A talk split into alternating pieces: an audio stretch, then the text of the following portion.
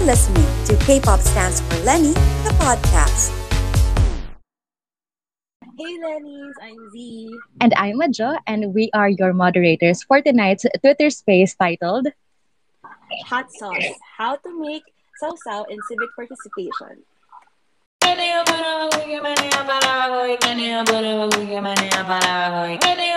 Hot sauce, keep it deep.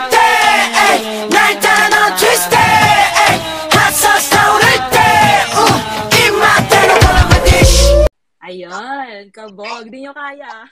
Yes, technology, let's go! Di nyo kaya yung ano namin. Yung tech na. so, a little introduction lang kung ano tong pinasok nyo. So, tonight's Yes. Is the first of many sessions of the K-pop stands for Lenny Bootcamp. Mhm, that's right.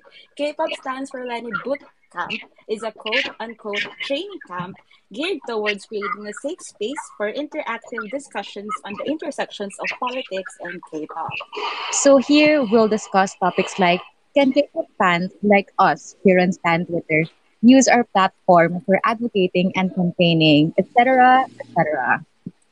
True, kasi parang naging issue siya, di ba? When, when we first made this account, parang people were, after our next, na parang don't use Stampede for politics, ganyan-ganyan.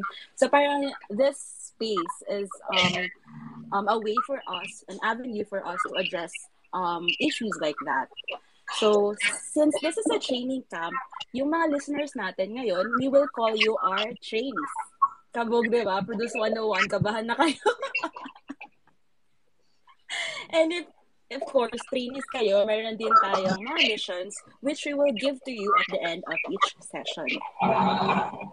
Okay, now that we know our purpose and you know that you are going to be trainees going to these missions, we have a few house rules to announce para lang mas organized tayo. So, una sa lahat, our official hashtag for tonight is hashtag civic sausaw. So, tweet your questions, comments, reactions, feelings, at iba pa with this hashtag so we can address them. The hashtag will be monitored by Mark, who is one of our moderators. Unfortunately, hindi siya si Mark 1 or si Mark Lee, pero gwapo din po siya. okay, so again, our official hashtag is hashtag civic Civic sausaw. Sausaw. Yes. And second, if you want to speak naman, please raise your hand and we might give you speaker status.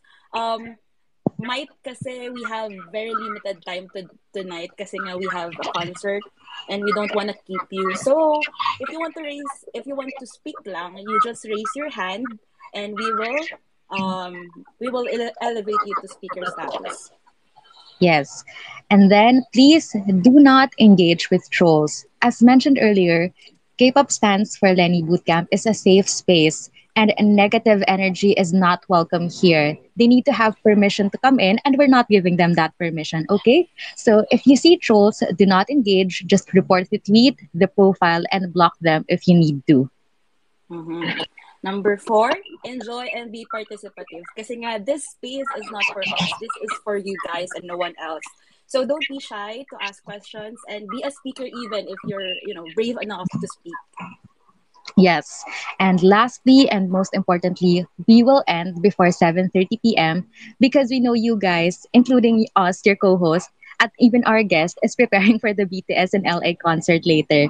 So, um, we'll let you guys go early to prepare. And even today's guest, actually, our um, our guest speaker is an army.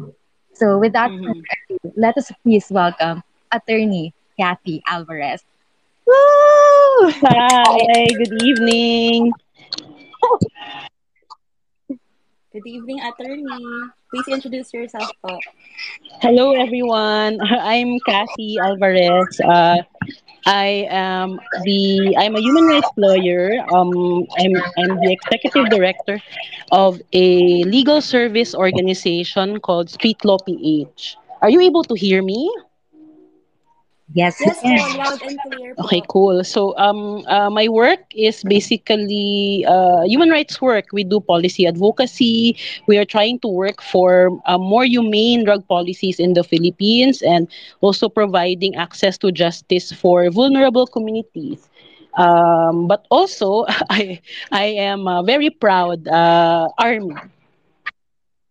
Ayan. So yun na nga, as Majo mentioned, kailangan natin matapos to by 7.30 kasi nga may concert pa si attorney. Talaga lang.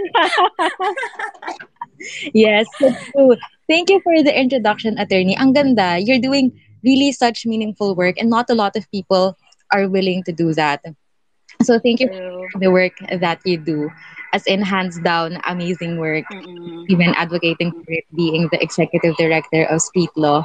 So we were we were lurking around on your profile and we saw that you also wrote that you're a BTS army 24/7. How did you become a fan po ba? Ah, nako, ang hirap.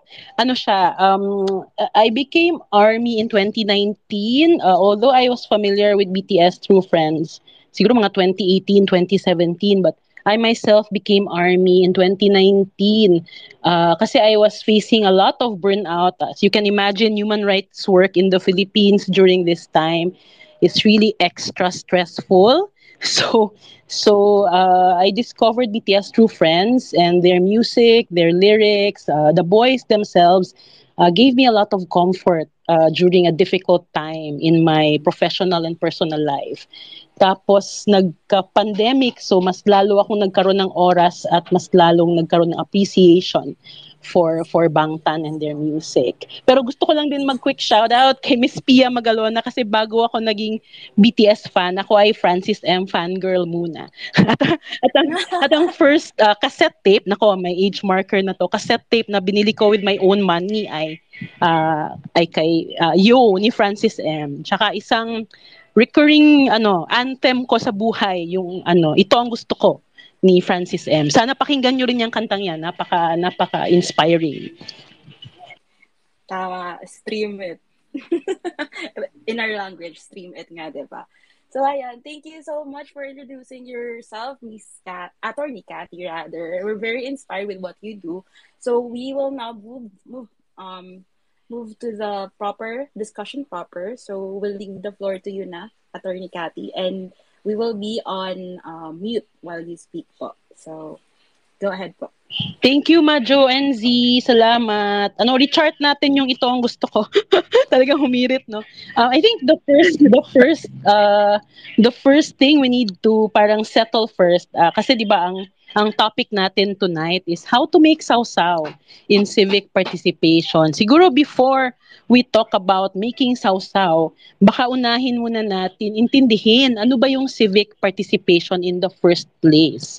Um, meron na ba tayong idea? Pwede bang mag, paano ko ba to? Teka ha, pwede bang mag-emoticon ang ating mga audience na meron na kayong pag when you when you hear the term civic participation or civic engagement ay you think it's not something na parang it's not a new term for you parang familiar na kayo dito if if it's yes pwede bang mag 100 ano pa to Emoji. Yun. Para lang may idea ko kung gaano ko kalawak dapat i-explain. Kasi I think naman, just being on stand tweet is already, for me, a sign that people have an idea uh, what engagement, what civic uh, what civic participation is. Kaya din later, I think we have time for for our trainees, Nax, talagang magdidibu na ba kayo sa May 2022? for our trainees, ano, to, to, parang to also answer, kasi my, my question for everyone is, why are we on stand tweet in the first place? Um, bakit ba tayo nakikipag, nakikisawsaw? When pwede naman tayong mag-stand mag-isa, di ba? That's also an option.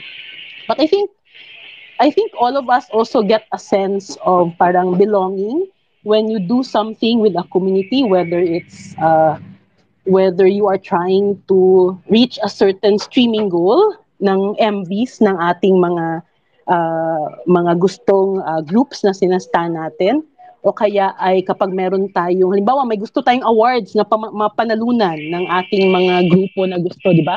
We come together on Stand Tweet and then we set streaming goals, we set voting goals. Tama ba? Nakaka-relate ba tayo dyan? Mga Tama mga po. ka-army, mga ka-N and citizens, sino pa bang mga fandoms ang represented natin tonight? Tama, Attorney Cathy, kasi especially now na mama season, di ba? Our voting seasons talaga and everyone, like, fa- fandoms are ba- banded to, you know, vote for their faves and make them win these awards. Yan. So if you think of civic participation, parang we don't have to go so far. Basically, yung ginagawa natin together, yung collective action natin together as a fandom, as a community within Stan Tweet, parang pareho lang siya except that we expand its objective.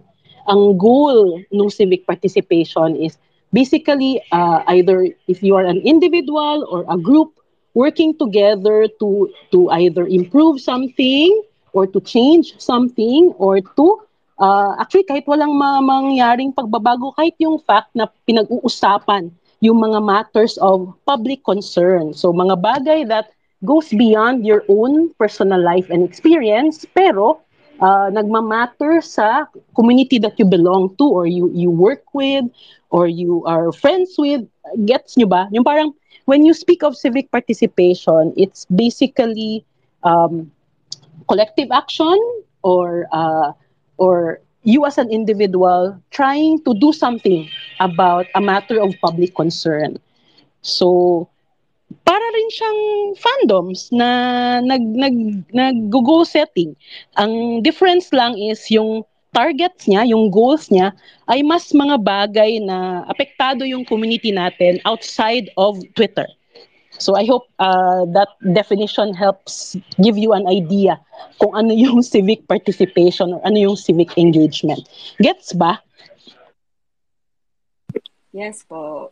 Gets, Paano gets. naman guys, if you understood, you can re- react using the em- emoticons featured na Twitter space. Yes. So, from being on Stan Twitter pala, hindi natin alam, pero we are actually already participating in civic participation.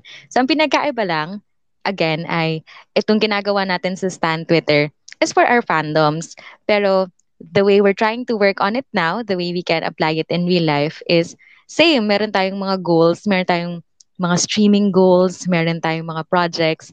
Pero for our like our, our lives as Filipinos naman, not our lives as fans. Tama po ba yun, attorney? Yes, exactly. So parang wala siya, hindi siya ganong malayo dun sa ginagawa natin as as fans, except that yung objectives, yung gusto nating ma-accomplish, yung gusto nating ma-improve, yung gusto nating, nating mapag-usapan, ay mas patungkol dun sa mga bagay that are matters of public concern. So, it could be about your local community, it could be about your own barangay, or it could also be something that is nationwide na issue.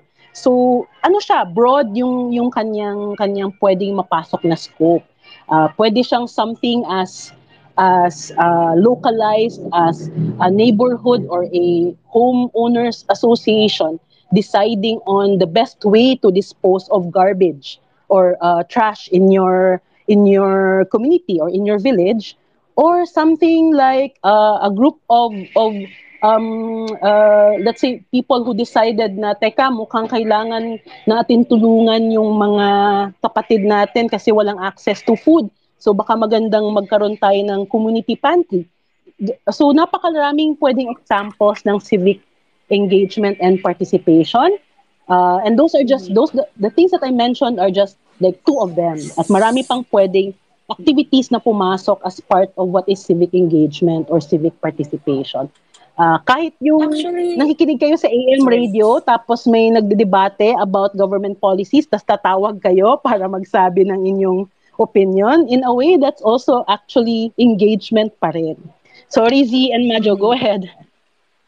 No, I was just gonna mention kasi po na you've mentioned about community pantry. And I think uh, hindi hindi tayo alien as K-pop fans with that term, especially during this pandemic, di ba po? Kasi several fandoms organized different community pantries po. So parang hindi talaga nalalayo yung K-pop and civic participation. Just just wanna add up on that po. Yun na. I agree Sorry. completely. In fact, napakahusay ng K-pop fandoms mag-organize ng iba't ibang civic activities ranging from uh, tree planting to reforestation, community pantries, yung mga feeding program. These are all examples of civic engagement and civic participation. Yes po. Which is which actually just justifies the fact that we can use our fandom power and you know advocate advo- advocacy which is actually for another topic, but I just wanna put that in lang. Pero yes, um, yung fandom power natin is, a, um, is an example, a great example of civic participation to. So, ayun. Now that we have civic participation and it's moving out of the way, Attorney, what are the ways that we can participate? Ang dami. yun yung mga na-mention ko kanina, those, those are some examples. But uh, in college, yung tinuro sa amin na parang steps to advocate for change, nagsisimula siya sa una pag-arouse ng interest. Yung paano mo, how will you get people to be interested in something that is a matter of public, uh, public concern? I think pwedeng, pwedeng specific example tong ginagawa nating space ngayon, di ba? Uh, so that's one, uh, helping uh, parang people get interested in what is happening beyond their own personal lives. Na para bang how do you go beyond uh, ano yung mga daily experiences mo? How do you empathize with the rest of your community na who may not have the same experience, the same privileges as you? So yun, yun yung isang step. Uh, building interest, uh, arousing interest on matters that are important to the country, to your to your local government, to your city, to your village. Uh, and then the next step is once people are interested, um, how do we inform or educate about a certain topic? So, for example, uh, let's say ang gusto nating um, i-address na problema ay yung sobrang uh, well, ano ba? Ano bang topic na interesado kayo? Yun nga, siguro yung community pantry na example, ah, there's widespread hunger and poverty. So ano yung parang how do we learn more about this issue? Uh, pwede tayong magtanong dun sa mga communities who are themselves experiencing uh, these concerns para para yung mga nakukuha nating information ay hindi lang puro theoretical kundi talagang lived experience ng mga tao, di ba? Or let's say if you're interested, kasi I, I noticed there's one uh, fan base sa army na um, tinutulungan nila yung mga farmers na makabenta ng kanilang mga mga crops. So let's say you are interested in ano yung problema ng mga magsasaka. Ma- So you would like to one way of engaging is to look for a group of or an organization of farmers who could tell you about what's happening with their community. So ganun, ah, yun yung isang step. Education, information, ah, increasing awareness. And then, of course, once you are already informed, alam mo na ano yung mga nangyayari, and you have some ideas on how to, um, may mga suggestions ka on how to make improvements, how to make change, then you start organizing. Uh, example ulit, yung K-pop stands for Lenny, di ba? Uh, uh, you bonded together kasi meron kayong isang objective. Um, and if I'm not mistaken, because you want to see a change uh, in how things are happening in the country. Uh, and so you organize yourselves. Uh, although makikisaw-saw din ako kasi I think nag- nag-submit ako ng application, volunteer application form sa inyo. Tama ba? So yun, you you you organize yourselves uh, and we see that in so many fandoms, 'di ba? Um meron tayong iba't ibang um, ang army, merong army bayanihan, uh, marami, merong army sessions, merong project 0613 where they organize different activities ranging from voters education to parang partnering with uh, with parang they- they're partnering with farmers communities to rebuild uh, reforest, mga ganyan, iba't ibang iba't ibang problems yung gustong tugunan. And then of course, uh, as the last step, once you are already parang you've already aroused interest, you've already educated or raised awareness, you've already organized, and then we also mobilize. So when we say we mobilize, uh, we do something. So we identify a certain problem or a certain concern, and then as a group, we think of how do we address this? Uh, is it kailangan ba nating mag-organize, halimbawa, if you live in a community where medyo madumi yung common spaces, halimbawa, meron kayong park, tapos walang naglilinis kasi walang budget or whatever, pwede niyong i-identify, halimbawa, na, ay, gusto sana namin na may green space within our neighborhood na pwedeng maglaro yung mga bata, kaya lang ang dumi. So, yung isang pwedeng gawin is mag-usap, ah, magpatawag ng meeting, ah, ano yung problema, ano yung kailangan gawin. So pwedeng mag-volunteer na ah sige sa MWF itong family na to yung maglilinis ng ng ah, common space na yan. Sa TTH ito namang group na to, itong street na to. So yun yung mobilizing. It doesn't have to be like super large scale activities. It could be something as uh, parang as localized as your own parang neighborhood na mobilization. But the idea is you identify a problem and then as a group you think of a way to address it or to solve it and then you mobilize to do something about it. So those are just some of some examples of how you participate, uh, how you join. Um, I hope med- I hope malinaw to all of our listeners what I'm trying to say. Hindi ko kasi matansya kasi wala tayong visual cues. So ano na lang siguro pa pa emoji na lang if you got it or if you have any questions. I think we have uh, time for open mic as well. hmm So, thank you for ano that clear um, explanation, Attorney Kathy. Right at this moment, I just I just want to read some of the tweets po, no? Um, with the hashtag Civic Sausaw. So, meron tayo ditong tweet from user kawaii underscore potato. Sabi niya, Philo Bebes, time to use your platform for good. Hashtag Civic Sausaw. So, ayan. Sa mga Filipino Mon Bebes dyan, um, this is your time to join civic participation. Ayan. Next tweet is from the same user, kawaii underscore potato. Sabi niya, K-pop has a positive impact impact in our lives as fans. Time to use it as a force for good. So talagang nangi engage si user Kawaii Potato. So sumali po tayo. Maging participative tayo. And then another tweet is from Mara. Hi Mara. Mara is one of our volunteers po. Um, sabi niya, K-pop fandoms are one of the most organized civic participants, to be honest. We are capable of making use of our power, our platforms to really good use. So, ayan.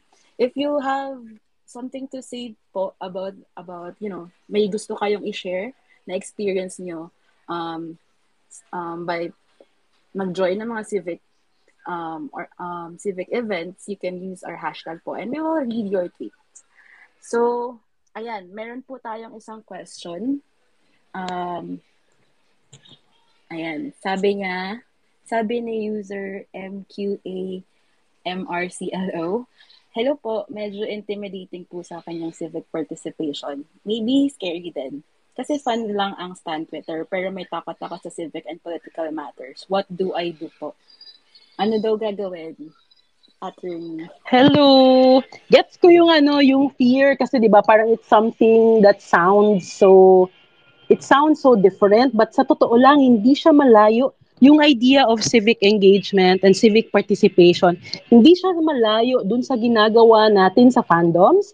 Ang kaibahan lang ay kung ang objective natin, halimbawa dun sa streaming goals natin or dun sa voting goals natin ay may ay may meron tayong ma, ma, maipapanalo na gusto nating group, yung kaibahan lang pagdating sa civic engagement when it comes to our own communities ay gusto lang natin ding gumanda or ma- ma-improve yung ating situation ng mga communities natin.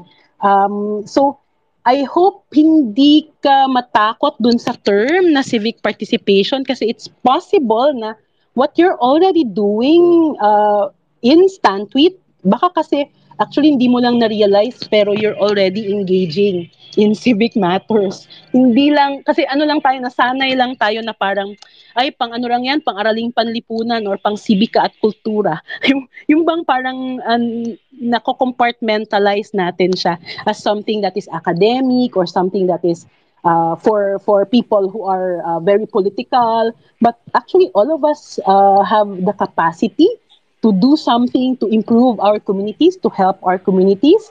And you don't have to call it civic engagement. Kung gusto mong sabihin na, ano lang ako, gusto kong tumulong.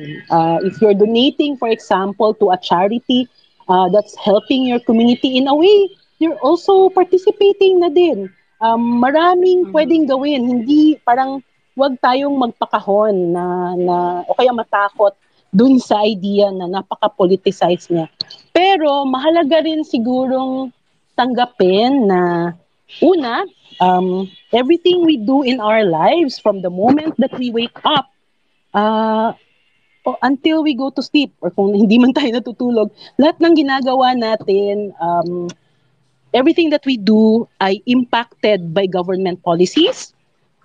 Correct. So, kung whether our family or parents can afford to send us to school or not, if our families can afford to buy rice this week, uh, lahat from the moment that we eat breakfast, kung may tubig tayo or wala na pampaligo, kung magkano yung pamasahe para pumunta ng opisina, para magtrabaho or pumunta ng school, or kung may extra money pa kayang natitira para makabili ng merch or makas maka, makasubscribe ng YouTube Premium para maka, makasama sa streaming goals.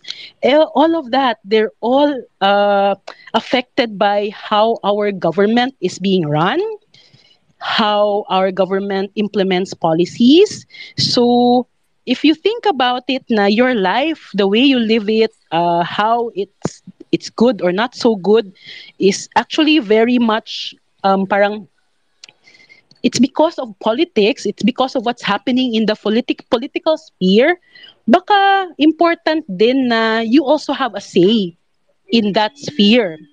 I hope I'm making it clear na parang if this affects you, then shouldn't you also have a say in how things are being run? So baka ano lang yan, baka tanong din na or, or a point for reflection. Mhm. So you agree, attorney, that everything is political and K-pop is political? Because I think that's that's that's a, an ongoing, you know, um, issue between um uh, in the fandom and the K-pop sphere. So parang 'di ba, like I've mentioned sa opening natin na parang um when we when we organized K-pop stands for Lenny, Army stands for Lenny, and you know, um, all other fandom centered um, for Lenny accounts. Parang we, I think, ang shared uh, experience na natin is parang we were met with resistance. Na parang, Yes, ramdam ko yan. yun nga po, na parang, di ba, sabi, don't use your K-pop platform, use your personal tweet, parang, it's, it's a separate thing. Parang ganun yung gusto nang i-point out. And, which, which is, na, na, um, na, how do I say it ba? Na, which is, na, discuss niyo po ng maayos. Nga, na parang, everything from the, from the merch that you buy, the concert tickets that you, that you will buy once pandemic is And, over and pwede eh, na ulit yung, tayo eh, yung, mag-concert. kahit yung, yung pwede tayo mag-hope or hindi makapag-hope na magkaka-concerts ulit dito, all of that is affected by yeah, all of that is affected by policy. All of that is affected by who runs government and how it's being run. Kaya parang parang there's no way ab- not to be political. Parang how can even if you're just in stand tweet for fun, there will be at some point na maapektuhan kahit yung fun mo ng policies na Right. or yung mga nagpapatakbo ng gobyerno. Kasi di ba nakakaingit nga ngayon yung ibang mga bansa nagko-concert na sila tas tayo parang eh Mm-mm, totoo po. so, while we are on while we are on the topic, can we ask our listeners if you have, you know, you have experienced the same thing na nasabihan ka na don't use K-pop ganyan for politics or may na-experience kang nag-participate ka in a civic um, event and then na-met ka with resistance. Share your stories by requesting to speak And then, what did you do nung na, na, na-meet mo yung resistance na yun? So, if anyone's want to speak, I think we have some requests. Um, Mika from A, from user Vobo Arts. Yes, Ayan. approved. Hello. Hi, A. Hi, A or I? I, ah, I, A. Espa, okay. Hi, Hi, A. I'm A. I'm A Carrot. Actually, one of the experiences of resistance talaga. It actually it's sobrang tama ni attorney. Kasi one of the uh, one of the reasons why K-pop is political is remember uh, no OTY in Manila, namuntikan na siyang na-cancel because the surge Oh of gosh. COVID was happening. That's one of the reasons why we can say that K-pop is really political. It's not just the music, it's not just uh, the culture of you know politics really delves into it kasi imagine mo uh, if it wasn't for the statement na K-pop is political hindi ko hindi tayo makakapag-OTY in Manila at that time so that was one of the prominent issues and then dagdag ko din uh, this is sinabi ni attorney tungkol sa civic participation I think uh, cup sleeve events have been continuously part of civic uh, participation kasi di- there are some uh, Cup Steve events na nagiging um, donation drives for a lot of um, fans and a lot of people na nasa lower classes, especially sa working and then para sa mga uh, mid uh, lower classes talaga. So I really think that's one of the most prominent and yun talagang um, na-amplify ng mga K-pop fans kasi that alone is civic participation, you know. Tama so much. Thank you for sharing. That, agree. True. Grabe, I, speaking of OTY Manila, if I may just share po, no, uh, carrot din ako and Mika here, um, one of our moderators is also a carrot. The parang, grabe yung stress during the week of the concert because we were not sure if we will, if it will push through.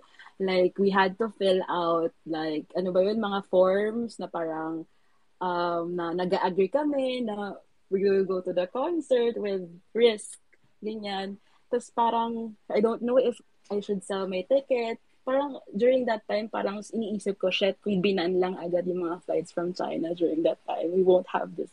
You know, parang ganun yung naiisip ko. So parang, yes, even going to concerts. And I, I think I saw Attorney Kathy's tweet, one of Attorney Kathy's tweet kanina, parang sabi niya, hindi ba na-foresee ng government natin yung um, econo- economical impact ng concerts, you know, parang sabi ko, yeah, oo nga naman.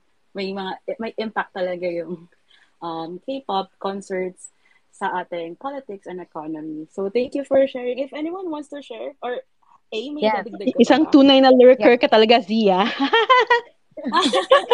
I, I want to share something um, also related to concerts na how it brings um, it brings something into the economy because we have a lot of friends na in the concert scene talaga, racket lang siya. Walang mga tao na hindi tipong full-time employment yung mga nagtatayo ng stage, yung mga sound engineers. These are all raketeros and raketeras. So, nung nangyari yung COVID, walang, walang live events, wala din silang racket. So, it really matters kung gaano kabilis natin mariresolve yung itong COVID-19 pandemic sa bansa para bumalik din yung trabaho ng mga tao na nagre-rely din sa concerts. And they're not a few people. Maraming tao to ah. At sa dami ng K-pop concerts sa Pilipinas, dun talaga sila kumikita at hindi man sila K-pop fan, through the concerts, kaya sila nakakapagpakain ng mga pamilya nila. Yon.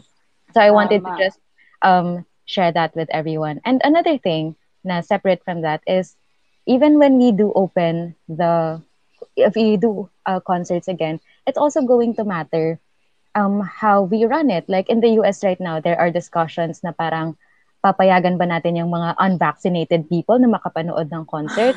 Isipin mo sa Pilipinas, eh, sa atin yan, nag expire na yung mga vaccine eh. So, paano natin i-implement yon if not everyone has access to vaccine anyway, di ba?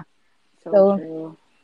Then, like Yeah. every moment of our life, like kada liko mo sa co- corner ng bahay niyo, those are all um, political matters. Itong unan ko na pinapatungan ngayon ng laptop ko um, is a manifestation of my privilege kung gaano siya kaganda or kung Mm. anong fabric yung gawa siya. So, like, akala mo, hindi nagmamatter yung mga bagay na yan, but these are dictated by larger institutions. Yun. And of course, Yes. going back to the question of um, medyo intimidating kasi dapat fun lang yung stand Twitter. I would like to quote the campaign of, of VP Lenny, which is about radical love. So, hindi siya romantic love, it's radical love. And meron din akong favorite quote na parang, when love prevails, fear departs. So, sana mag-prevail yung love mo for country over your fear of being antagonized by people. Kasi if you know what you stand for, you will know how to respond to these people and you will be, as long as you're solid and you know what you're fighting for, then it shouldn't matter at the end of the day because you're fighting for something greater beyond your own Beyond and beyond just yung kasiyahan lang. Mm. Yon, I hope I hope our friend who sent the question, user, I think what was her name again? MQA MRCLO. So I guess that's Nika Marcelo. okay. Thank pa din pala. Ang ganda ng mga sinabi nyo. Ang dami Sure. naming feelings na kailangan siguro Ayan. may dagdag lang ako before we move on to the next part. Ox lang ba? Yes po, go ahead. Go, Siguro, ano, um, kasi I experienced this din, uh, as I, I mentioned earlier, uh, I work in human rights, uh, we work in drug policy reform, so it's not exactly the safest uh, space right now to be in the Philippines. And I often get asked, uh, aren't you afraid uh, that, you know, that the work that you do, it will get, it, it will get you in danger? Um, and it's true. Uh, the work that I'm doing uh, outside of Stan Tweet is, is, is well, eh, it's an understatement to call it dangerous uh, at this point in our uh, political environment. And so I often get asked, hindi ba kayo natatakot? And my answer is always the same. Yes, I'm scared. It's scary. But if we let our fear control, uh, you know, make decisions for us, parang saan tayo mapupunta? Parang, so we also have to get to that point na parang sa sarili natin kailangan din nating sabihin siguro na parang especially if you are you know in a position of privilege where you are let's say more educated or if you are um, let's say you are someone who uh, enjoys you know job stability. Uh, if you are someone who has a relatively higher income than a lot of other people in the country parang maybe we also need to think of how do we make the most of this privilege that we have to help things improve for everyone. Na parang to help make spaces to help make opportunities na for those in our country who are not as privileged as us um, and it, it's true it's scary uh, nakakatakot talaga siya and I'm not discounting the fear and the intimidation that you might feel in the process of trying to do something, trying to make some good change, trying to address some problems. But it's also possible to continue to try to solve some problems, to try to address some concerns, even while you're afraid. Kasi ako everyday takot ako.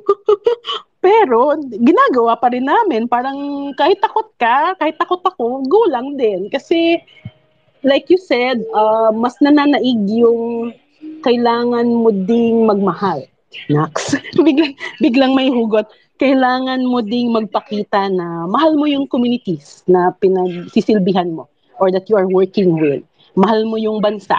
Mahal mo yung mahal ko yung pagiging Pilipino ko at mahalaga siya sa akin.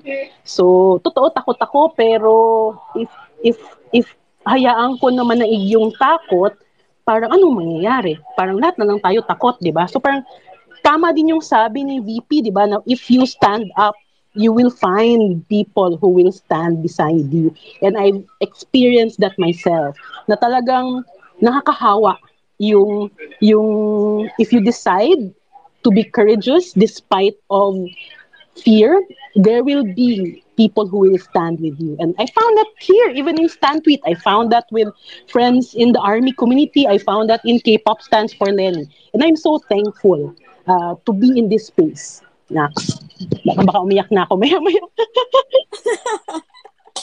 Pero 'di ba sabi nga, you cannot be you cannot be brave if you are not fearful. So parang it comes hand in hand. There will always be fear, pero you just have to face it head on.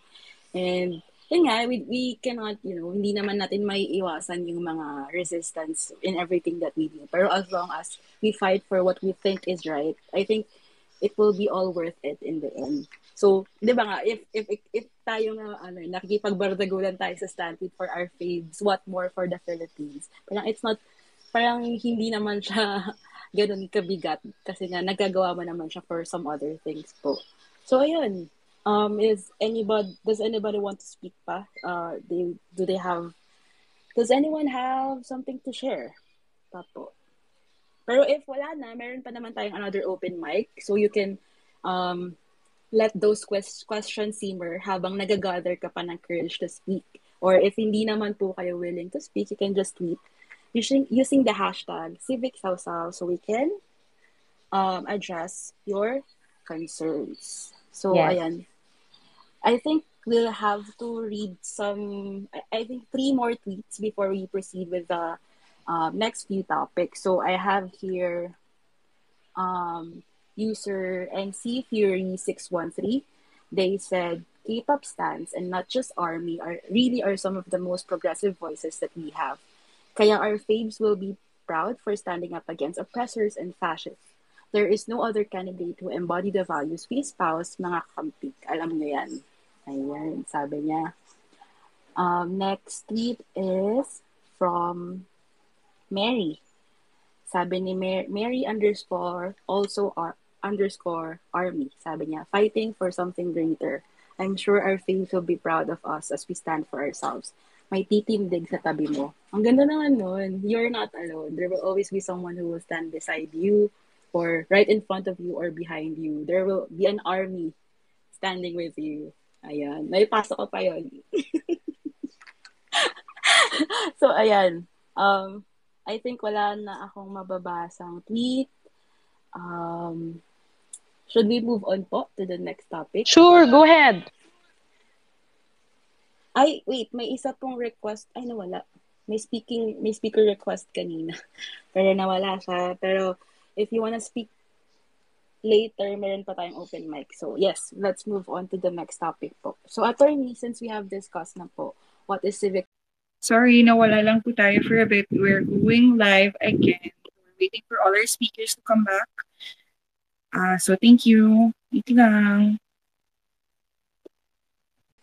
So while we are waiting for um, some of our other speakers, let me just read some of the tweets po. No? Let me share what our trainees are saying. Sabi dito ni ML Castillo, sabi niya, I am not a fan, but I have great respect sa fandom regarding K regarding K-pop as a vehicle to discuss important issues. Just refer to the BT, to BTS themselves. They spoke at the UN to discuss political issues. So true. From user Kadinko, sabi niya, I remember this space about politic K-pop. Yeah, merong space nung nakaraan na ano, politic K-pop. Sabi niya, this topic was also emphasized that everything is political, so there's nothing wrong with it. I believe if fans have the energy to support their idols or speak up for any mistreatments, then so with our nations. ba? Nagagalit kami na mistreated yung payag ka mistreated, nagagalit ka na mistreated yung idol mo, pero okay lang sa'yo na mini-mistreat yung bansa mo. Parang hindi yun okay. Charing. Next is from, ay, nandito na ba si ano? We are waiting for Majo. Majo, where are you, Majo? Yes, waiting. I think she's having trouble accepting lang the speaker access, but we're Ah, troubleshooting okay. now. Okay. So, ayan. Sorry for your technical ano problem. Parang sanay naman tayo dito sa mga online concerts, 'di ba? Madalas lag yung stream natin. Unfortunately. Unfortunately. So, just please bear with us. Pero rest assured that we will finish this case by 7.30 p.m. as promised because nga concert ng BTS. So, we don't wanna hold you. So, okay. Attorney Cathy, I think we can proceed to the next topic. Um, Sige, go. for Majo. Okay, next topics. Um, we've discussed about what is civic participation and what are the ways that we can join or you know participate. So next is how can we make sure that our voice Yeah. is heard when we try to participate? Siguro, the easiest, well, not really easy, pero for me, the, the first thing I can think of is when you are speaking on your own, baka hindi masyadong marinig yung boses mo. Pero kung marami kayo or marami tayo, baka may mas mas malaki yung chance na our voices will be heard. Kaya mahalaga din talaga yung collective action, yung being part of a of a larger group uh, especially at uh, environment like ours, like yung ano yung nangyayari these days, it's also Okay, we're back, I think. I think na figure out nila ni Majo. Welcome back. Hello. Sige, attorney, go on, go on. nalito ako bigla, ha? Sabi ko, kanina pa tayo back. um, so as I was saying, I guess the easiest way to make sure that our voices are heard is to find people, uh, find a group that we can join so that ma may pwede tayong mag-participate in collective action. Kasi kahit na malakas yung boses natin mag-isa, may point na mapapaos din tayo, nasisigaw. So, mas malaki yung chance na masustain din yung action kung magtutulungan. So, yung mas marami yung nagsasalita, mas maraming pwedeng mag-take ng turns. Halimbawa, pagod na yung isa, ah, kulang na sa energy yung isa, nadidis, anong tawag dito, um, nawawala ng gana, there's always someone in the group who can re-inspire you or reinvigorate you. Kaya someone who will say na, sige, pahinga ka muna, um, we got this. Oh, we got you. Itabi mo. Itabi mo ako na. Oo. So parang, sige, oo. Ganun ka. Para lang din, di ba, yung streaming na hindi naman natin kayang mag-stream Ah. 24 hours ng siguro kung kung tatlong gabi kang hindi matutulog sa kaka-stream ng MVs, ah, anong mangyayari sa'yo, di ba? Kaya mahalaga kahit sa fandoms, di ba, nagsasalitan tayo. Pag sa, sa armies, Oo. lalo na, pag, pag halimbawa, yung West, ay, yung Western armies, Uh, ay- Asian and Oo, Western. ay tulog na, Asian armies naman magsi-stream. So, ganun lang din Correct. sa sa parang pag-engage or pag gusto natin na mag mag-participate in civic space. Mahalaga din na makahanap tayo ng mga mga ah, mga kakampi, kakampi, Nax. Pinasok talaga, no? Pinasok yung kakampi kasi um, there's only so much that one can do alone.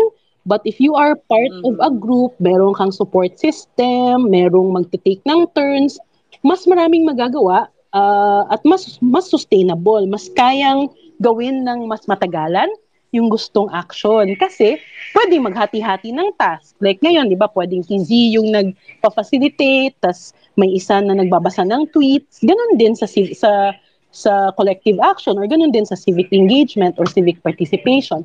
Parang tapos meron din tayong chance na makapag-specialize or let's say if your talent is writing. Um, ang hirap Mm. kung ikaw din yung magiging speaker tapos para sa'yo mas komportable ka talagang magsulat kasi hindi ka masyadong comfortable na being, you know, in front of a microphone.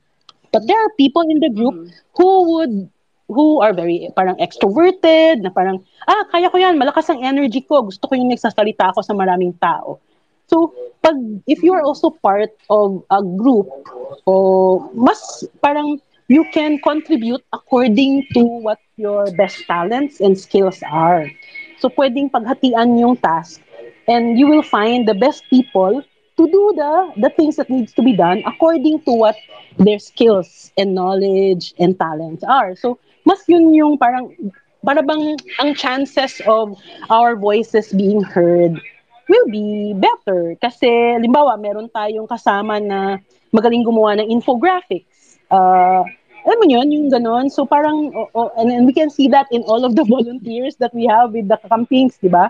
Parang ang dami-daming magagandang graphics, merong gumagawa ng videos, may nagvo-volunteer na mag-paint ng mural.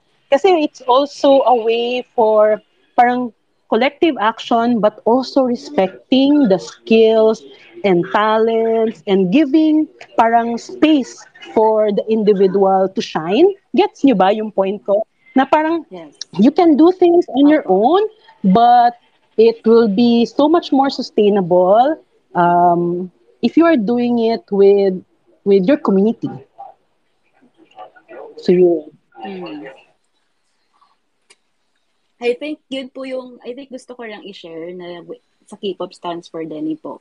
Na parang, you mentioned po kasi about contributing uh, um, with what you do best. So dito po sa K-pop stands for Denny, we made several, ano, um, departments, if you may, if we, if you may call it, na parang we have external department, internal department, meron din po tayong um, social media department, meron SOCMED, basically sila yung nag-handle ng mga social medias natin. We also have um, uh, events, events department. We also have finance committee and then meron din po tayo for graphic arts.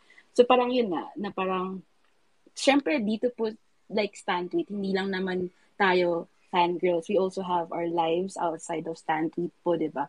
So parang, kaya ginawa namin yung um, departmentalization na yun kasi para magko-contribute ka lang kung ano yung kaya mo. Hindi mo kailangan ibigay lahat ng sarili mo. Kasi after all, this is, you know, volunteerism. Parang, we're not paid to do this. So parang, you're not required to, you know, sacrifice your sleep just to, you know, help out. Parang, do what you can. So parang, yun po, parang, gusto ko lang din i-share na I agree na mas nakakapagod siya pag ikaw lang mag-isa. It helps talaga to be with a group like this. So we we would just want to acknowledge everyone who, you know, um, joint civic events like COPSID nga, sabi ni A kanina, na na-share kanina ng isa nating um, trainee. So, ayun po, if meron pa bang gustong mag-share about um, how you made your voice heard, how you try to make your voice be heard. Salamat, Zia.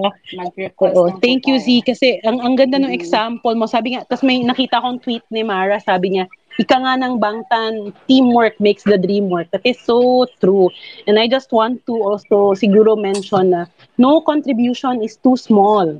Um, hin- hindi, hi- hi- walang ano tayo, parang wala tayong minamaliit na kahit anong pwedeng maibigay or magawa ah, ng bawat isa sa atin. Everyone has something to share, to contribute. So, ano yan, parang minsan din kasi parang 'di ba feeling mo, ay, nakakaya naman, baka ang gagaling ng mga tao dyan. Yung ganun, lahat naman tayo may kanya-kanyang galing. So yun, um, sana din ano, makahanap tayo ng community na where we feel comfortable enough na pwede nating ma, yung hindi tayo mahiya na mag-share ng ating mga skills and talents towards, you know, improving uh, what's happening in the country. Yes. So, ayan. We actually have A again. A is back. And A, do you want to speak? Unmute your mic and share. Naglalag kasi kanina.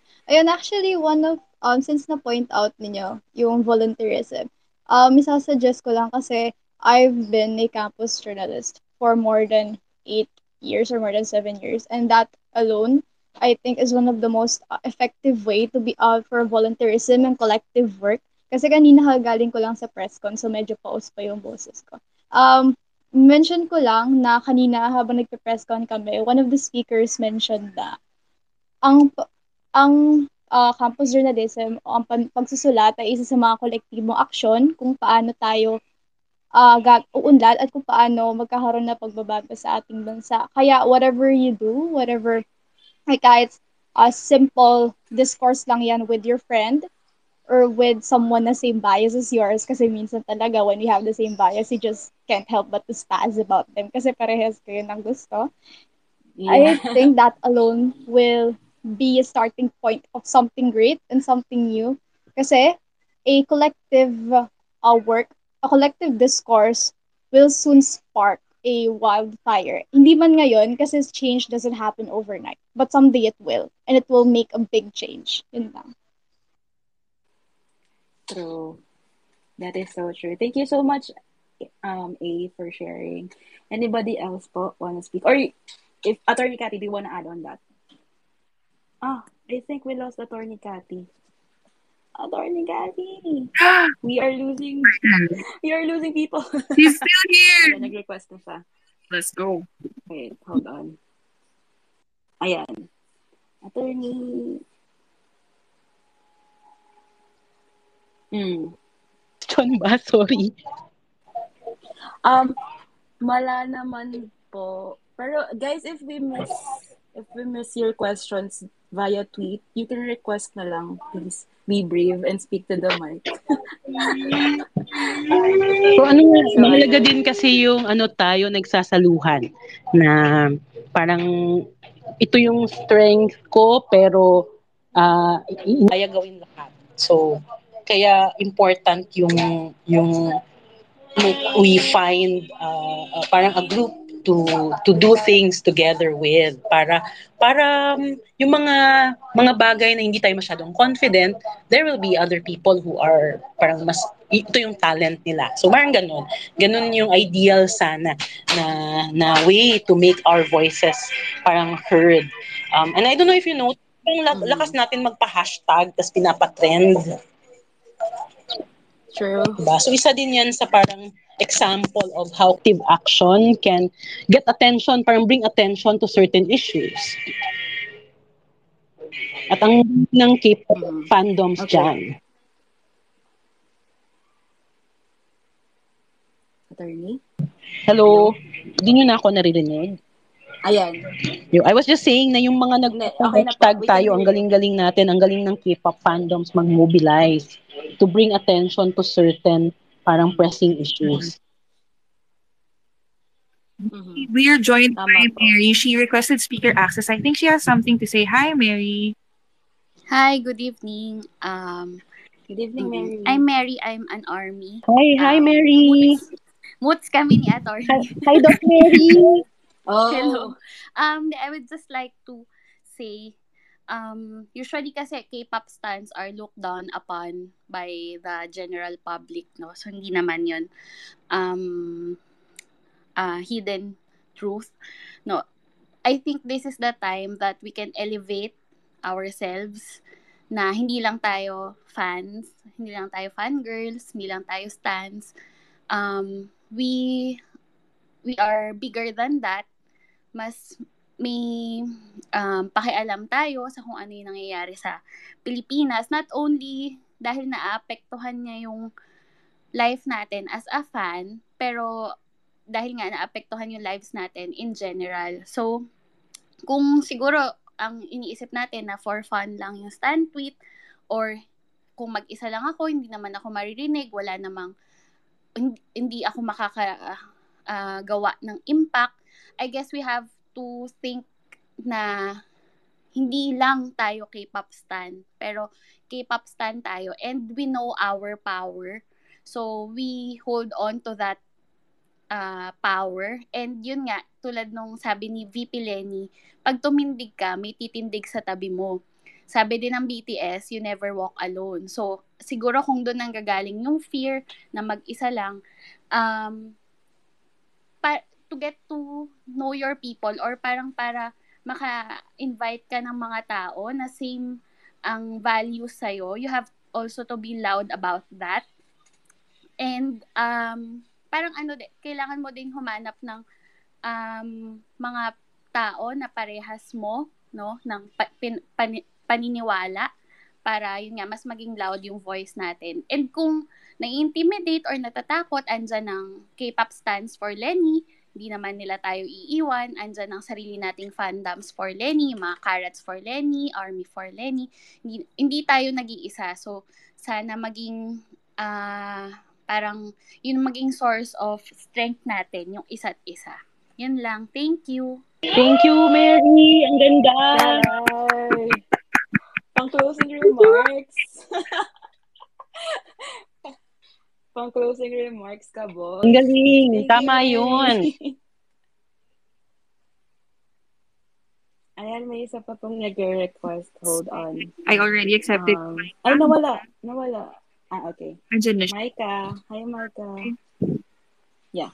Hi, good evening. Hi, Maika. Hi, I have a Go on, share, share Hello, your hello everyone. Good evening. I have I have a question lang din. Um siguro uh, I'm not sure pero if for example lang there are people who would want to participate do this uh be involved in in this civic participation that we're talking about. But then meron ding mga fears na baka mag parang how to navigate the um, kumbaga, syempre, di ba, in every organizations or groups form, parang may mga um, disagreements. Kasi di ba, sa atin, sa mga fandoms nga natin, minsan, nahati rin tayo in certain matters. And despite being in one team, for example, we're supporting, uh, ano naman, like, lahat naman tayo kakampings, pero may mga um, issues sometimes that can um, that can be scary for some na syempre lalo na yung mga papasok pa lang sa ganitong mga involvement parang siguro are there what are your tips or advice na lang po siguro for um, anticipating these kinds of experiences that they will have or or these people will have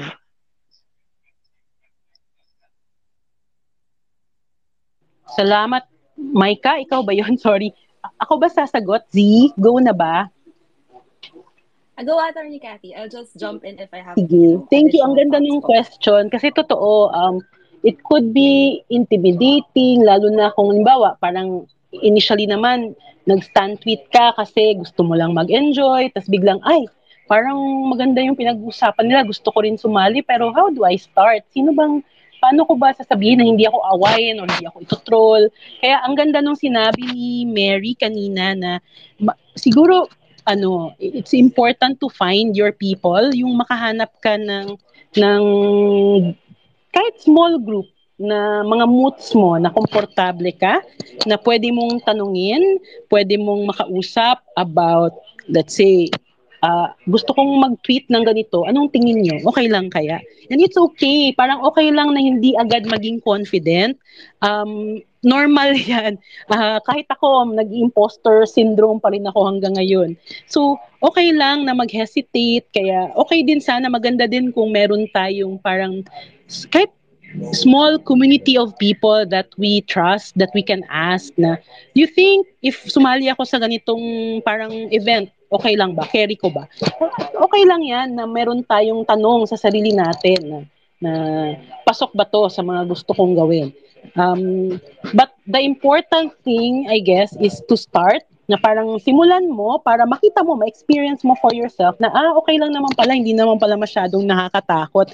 'Di ba? Parang so meron din siyang konting parang you also need to make a leap of faith din sa sarili mo. Uh, kailangan mo ding i-push ng konti yung iyong comfort level na kailangan mo ding mag-decide na you know, sa araw na to magsasalita ako about this Uh, kahit na hindi ko pa siya nagawa before, pero gusto ko siyang subukang gawin. So you also have to make that decision na uh, to make that leap of faith and to go beyond what you're comfortable with.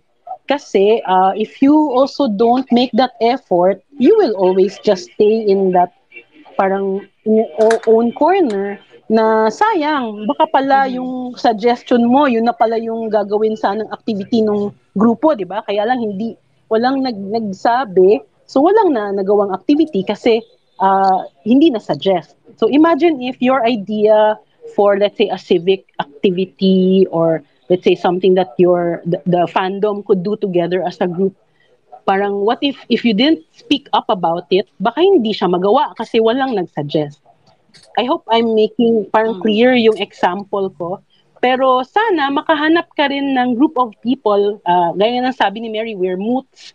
Parang yung mga moots mo na yung komportable ka na magtanong sa kanila na kung nag-hesitate ka, yung mag, people who have your back back na who will not hesitate also to be honest with you na siguro kailangan mo edit yung yung sinasabi mo baka mapaaway ka kung ganyan yung sasabihin. Alam niyo yon yung ganun na meron tayong mm-hmm. parang magfi-feedback sa atin.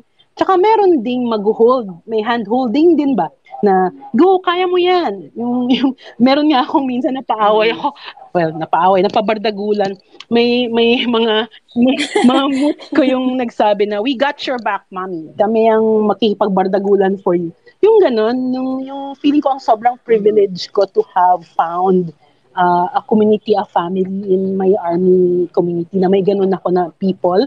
So I hope you find also someone like that na who can also you, who can hold your hand, who could encourage you, who could help defend you if you feel like, teka, why am I under attack? Kasi there will be times that, especially sa Twitter, na hindi naman natin pwedeng pilitin lahat ng tao to agree with us. Uh, at okay lang din na mag-private. Like ako paminsan-minsan talagang nagbabago ako ng privacy uh, status para lang din ma- mo, ma-protect din yung sarili kong mental health kasi mahalaga din na ingatan din yung sarili, 'di ba? So pero kailangan mo ding kilalanin yung sarili mo kung ano yung tingin mo ay gusto at kaya mong gawin. So parang you also set your own limits na okay, ito, carry ko to. Ito parang hindi na ako komportable. Mm-hmm. So, parang kailangan din ng ano, may self-awareness at saka yun. So, meron kang support group, meron kang self-awareness para ano, para hindi maging masyadong uh, difficult yung process ng pag-go beyond your comfort zone at pag-take ng leap of faith para mag-participate in civic activities, in uh, political engagement, uh, either within Stanfit or beyond or outside of Stanfit. So I hope those tips uh, will help. I just want to add something po. Uh, Micah, um, And for those people who share the same feelings or experience with Micah, I just want to say na fear is not necessarily a bad thing. Kasi when you're jumping into something new, bago sa'yo, you haven't tried before, matakot, mas matakot ka kung hindi ka natatakot. ba? Mas nakakatakot yung confident ka kahit first time mo gawin yung isang bagay. Na parang wala kang idea kung anong pinapasok mo, pero brave ka. Mas nakakatakot yun. Kasi when you are fearful, um, mas, uh, mas, paano ba to? Mas bilang or mas pinag-iisipan mo yung steps na gagawin mo. Um, and pag mas kasi nga, diba, like I've said kanina, sorry, I cannot articulate well what I wanna say, pero I, I hope the, the thought is there. Pero yun, I just wanna reiterate what I said earlier na parang, you cannot be brave if you are not fearful, diba? So, just, sabi nga ni Attorney Cathy, when you take that leap of faith, that, that is already something. So, ayun, I just wanna say na wag kang matakot-matakot. Because it's totally fine, it's totally normal, it's, it's you'll be fine. Just find people who are having the same fear as you. Hold each other's hand and then, you know, go go face it. Face your fears. So, ayun. Yun lang po. Galing si, may friend ako na parati niyang pinopost na okay lang matakot basta wag maging duwag. O, di ba? so, so, kailangan din natin i-challenge yung sarili natin para ma ma-expand din yung ating comfort zone. Pero ako nga, hindi ako sanay na makipag-usap with strangers sa Twitter kasi nasunog din ako noong 2016. Nakatanggap ako ng death threats na nalagay kasi yung isang post ko about the rule of law.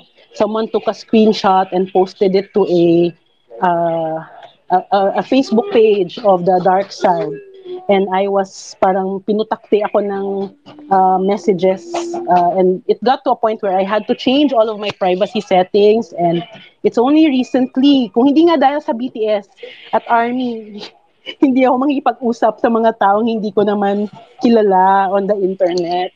But if I didn't also go beyond my comfort zone, I wouldn't have met some of the people I know now and I consider to be really good friends and really inspiring parang fellow armies na parang in a way I'm thankful that I decided to take that leap kasi I have I've met so many people on Stan Tweet who really inspire me uh, who teach me a lot of new things mga bagay na hindi ko dati alam at naiintindihan. Lalo na pagdating sa sa merch at budol. Pero kahit sa mga issues like um, gender equality women empowerment a lot of these I'm learning for from young women that I've never met in person, but I've had the pleasure of being part of a community because of Army Tweet. So, may, may ano din, parang for the risk that you take when you reach out, you also get some really good rewards. And I'm, I feel very thankful that I have this, uh, this family in Army, that I found this Army community for myself. And I consider it now my safe space. I hope you find that too. So, Micah, did we address your concern? Concern. Hello, Hello, Hello, yes. Thank you. Yes, na-answer Ayan. naman. And thank you so much dun sa mga ano okay. affirmations. Huwag ka matakot. Huwag ka matakot, matakot. Eme. so, ayan. I think um, I'll take, we'll take this time to move on. Sorry, alam ko mayroong mga may nagre-request to speak, pero siguro mag-speak na lang tayo after the last talking point, which is, why is voting important? Sige. Uh, like I said earlier, everything that we do from the moment that we wake up until we go to sleep, uh, no matter what age we are, from the moment that we are born until we nakunod, until we die, all of it uh, affected by government policies from the from the prices of the food that we eat from how much we have to pay for transportation whether we have access to education or not. And i'm not even talking about uh, being able to watch concerts or being able to buy merch. Yung basic uh, essentials ng pamumuhay natin uh, kung tama ba yung sahod na natatanggap ng mga laborers sa Pilipinas kung nababawasan ba yung gutom kung nakaka kung yung mga magsasaka ba natin ay nababayaran ng sapat. Uh, all of that is affected by government policy. And if if it affects your life in such, you know, an important way, why would you not decide to, you know, to use your vote to make things better for you and for the rest of the country. Ganon ka-important yung pag-vote kasi the people in government, uh, especially elected officials, they are there because of our mandate. Tayo yung nagbibigay ng kapangyarihan sa kanila through our vote. Uh, nakalagay yan sa constitution natin that the authority of the government emanates from the people. Kasi kung hindi natin i-exercise yung right to vote natin, uh, how can we make sure that the leaders who are making these decisions affecting all of us are really the ones who should be there na parang na sila dapat yung tama na nasa posisyon. And the best way to do that is one to vote But if you are not uh, of the right age to vote yet, you can also still help by helping campaign for the candidates who will best improve our situation, who will best really serve our interest and not just the interest of a few families. Yung ano talaga yung pangangailangan natin as a country, as a nation. So ganun ka-important yung pag-vote But it doesn't also end in just voting. Uh, mahalaga yung hindi lang bumoto, mahalagang uh, magsalita, mahalagang mangumbinsi, mangampanya. Mahalagang uh, kapag natapos na yung botohan, mahalagang mag-hold accountable ng mga tao na ibinoto natin. Right. So yun. Correct. Tama. Tama so much. Sabi nga sa standard. Um, may gusto rin ako sabihin um, na parang um, yung reason mo to vote, hindi naman siya kailangan as deep and as big as the reason for other people. Like for Attorney Cathy, she votes kasi uh, pinaglalaban niya yung right ng mga magsasaka and all these other sectors. Um, for us, it can also be something as small and as personal. Like, sabi nga, 'di ba? Kasi there was this one viral tweet na parang kung gusto nyo kung gusto nyo mag-concert, iboto si ganito. And then some people, yung quote tweet, grabe yung ratio ng tweet na yon na parang sabi nila, parang ang babaw naman daw ng mga K-pop stars na reason for voting is just for concerts. You know, parang, okay, sige, mababaw sa inyo. Pero parang tinake nila literally kasi yung tweet when in fact, that's just one of the manifestations of voting for the right people. Kasi if you have voted for the right people, we could be having having concerts na rin right now, di ba? Parang ganun. Mm-hmm. So parang it can be as personal as that. So it doesn't have to be grand grandiose na parang sobrang sobrang philosophical no reason mo to vote. It's just vote for people na makakapag na uh, makapag-provide ng best interest mo. Also, not just your best interest, parang inline din siya, of course. Of course, if it matters to you, I'm sure it also matters for some other people. So, hindi ka nag-iisa kung feeling mo, ang babaw naman na reason ko to vote. Parang hindi, I don't take it like that. Na parang, I'm sure there are people who relates to you as well. Tapos, another thing, Attorney Cathy, I think I wanna um, bring up then yung parang, kasi we keep on, um, we keep on reiterating na find people na same who are on the same side of the fence as you. Pero I just want to say that na parang do not um, enclose yourself with that fence na parang huwag kang manatili sa isang side na yun. Importante to reach out. You know, parang huwag kang matakot na kumausap ng mga people na, let's say, who's not for them. Agree. Parang, let's try. Yeah, ayun po. Na parang, do not, kasi parang lililiitan mo yung mundo mo pag gano'n yung ginawa mo. Kasi ako ah, personally, I used to like unfriend people sa Facebook who have different opinion from mine. And I realized na it's not healthy kasi parang yung parang feeling ko tama ako kasi lahat nag-agree sa akin. When in fact, may mga opinions ako nga disregard kasi ayaw kong makinig sa iba. Parang ganun. So parang when you do that, lumiliit yung mundo mo. So, I just want to say na as much as it's important to find people who are on the same fence as you, do not forget to reach out. Yan, yan lang. Yes. You'll be surprised so, then at how um, sometimes it's actually people that, well, I, I, I, ito lang yung campaign na tuloy na push sa akin na makipag-usap sa mga strangers on the street At actually, na-surprise ako kasi nakikinig sila, nakikipag-usap. Ah, hindi naman kami magkakilala, pero yung kasi nung sa mga caravans nag nag na namimigay ako ng mga bakit si Lenny ah, mga flyers sa sa daan sa labas. So yung mga passers-by literally yung mga bumababa ng bus talagang sinasabihan ko oy baka po gusto niyong basahin ganun ganun. May mga nag-engage may nagtatanong may nakipag-usap. So kasi marami pa rin namang hindi pa talaga nakapagdesisyon kung sino yung gusto nilang i-support na kandidato. At sayang yung opportunity na yun kung doon lang din tayo nakipag-usap sa mga friends natin. So, totoo, tama. Important na meron kang comfort zone na pwede mong kuhanan ng lakas kapag pagod ka na.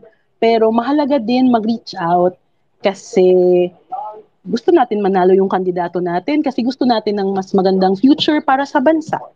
So, para sa akin, worth it naman yung yung Pilipinas na magpakapal ng mukha at makipag-usap sa mga taong hindi ko kilala.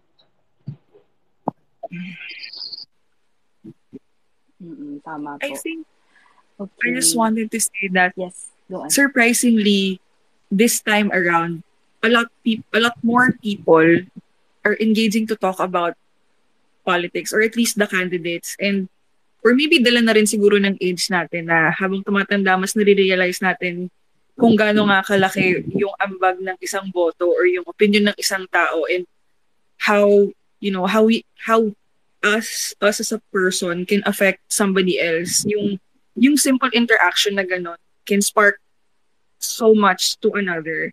So yun yung pinaka also one of the things that I take inspiration from sa TLR sa Team Lenny Robredo sa campaign na volunteer driven uh, is it's so inspiring and the the way that we also interact with people now here online offline the activities we push is something that even now even na nagfa-facilitate ako or like I'm part of the team I still continue to be inspired. And that's something that I hope to procreate up in others. So I'm so excited. Yun yung oh, yun yung takeaway ko. I'm so excited na andito tayong lahat ngayon.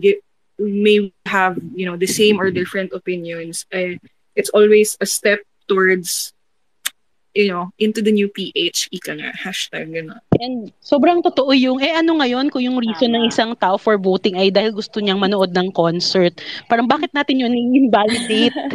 eh yun yung yun yung yun yung nagbibigay sa kanya ng o, ng motivation, nagbibigay sa kanya ng ng comfort, nagbibigay sa kanya ng joy, 'di ba? Parang why would we invalidate if a person says na No, I'm voting because I want to be able to watch a concert in the Philippines soon. Why is that any less valid than all of our reasons, 'di ba? Parang walang walang rason na parang dapat i-invalidate. Iba-iba tayo ng iba-iba kasi tayo ng pinanggagalingan. So important din na parang wag tayong mag how do we say this ba? Bisaya kasi ako naubusan na ako ng Tagalog.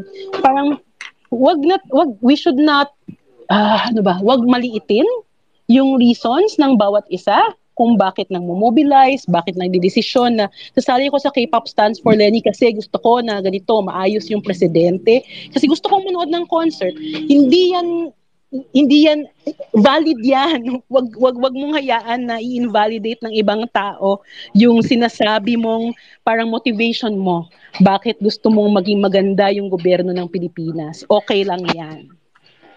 Oo. Katulad din po nung sinabi nyo kanina, attorney, na everything trickles down na everything is political na from the moment we wake up, everything is affected. It just so happens na ang pag-trickle down sa isang K-pop fan ay ang, pa- ang ability na makanood ng concert dahil kaya na ng gobyerno. So, Totoo. Kasi yun yung important sa atin, di ba? Eh di, w- w- why should it be less valid than what other people's reasons are?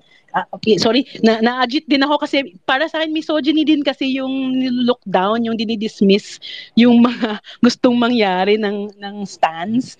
Parang wala lang. Pag pag kasi pag fangirls ibig ba sabihin hindi na valid yung sinasabi. May ganun pa rin kasing pagtingin yung society sa atin. Kaya maganda na may ganitong Totoo, ah, space at totoo, nagsasalita tayo. Na ano ba? Alam niyo, parang I'm so, I'm so, I'm so fed up na parang we, we K-pop stands or, you know, stands in general are being reduced to um, hormone enraged teenagers. Na in fact, we are professional. Most of us are professionals here. We are the working class. We're not just mere teenagers. And even if we are teenagers, that's okay. Yes, there's nothing wrong with this is a being a teenager then. Eh ano, di ba? Yeah. Oo, totoo po. Kaya I just wanna, you know, nakakapagod lang. Ito, Na every time. biglang, Kahit biglang ganun yung ending natin, no, nagreklamo. Totoo. lately kasi sa news, parang there were several networks na nag-cover about K-pop spendings ng mga fans. Na parang I've seen News TV5 and then GMA News. Parang parang they tweeted something, they wrote an article na K-pop fans spent like 500, at least 500,000, these K-pop fans spent a million. And then the, the, the response was very negative. Like parang, i-business mo na lang yan, ganyan, ganyan. Parang, little did they, did they know that these people are actually professionals or they have their own business, ganyan. Na parang, paano mo na-judge yung tao na yun just because of one article and just because of their interest? Parang, anyway, that's out of the topic. Baka magandang mag-space din tayo tungkol dito, ano. Kasi feeling ko may mga nakaka-relate. Pero, ayan. Sorry. I just noticed na it's already 7.30 at attorney. If you wanna go, Yes. you can. Sige. So, pero if for, um, for those who want to stay, you can stay. May kwentuhan pa kayo. Sorry, kailangan ko lang din umalis kasi nag-promise ako sa anak ko na ipapasa ko na sa kanya ang telepono at 7.30. May negotiations kami kanina. Ano kasi, I solo parent a little boy on the uh, on the autism spectrum and uh, important sa kanya yung mag-follow nung time. And I honor that agreement with him. So, kailangan kong i- ipasa ang phone at the time na pinag-usapan namin. I hope you learned something from what I was saying here tonight. Uh, I have a lot of friends in the fandom. Uh, uh, Army Sessions PH, uh, Project 0613, they're coming up with a voters education series. I know Army Bayanihan is also planning a voters education series uh, in the next few months. So I hope those who are listening here today can also participate in the activities that are being planned. Um, and I'm really, really thankful and I'm proud to be part of a fandom. Uh, I could, ang sinasabi ko parati sa mga fellow human rights advocates ko ay, alam nyo, we, the the fandoms can teach us a thing or two about community organizing. Uh, the fandoms are some of the most organized, most dedicated, most passionate people I have ever met. And I'm I feel very honored na dati ako ay ano lang observer ngayon ako ay parang proud to be part of one. Uh, salamat for letting me uh, for giving me the space to talk about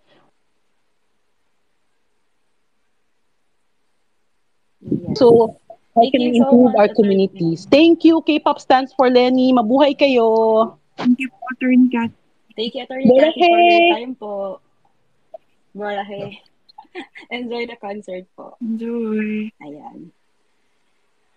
So, we have a few um speaker Yes, I requests. approved a few si Lumi, Lovegood, and si Mitochondria. Sa kanina. Um.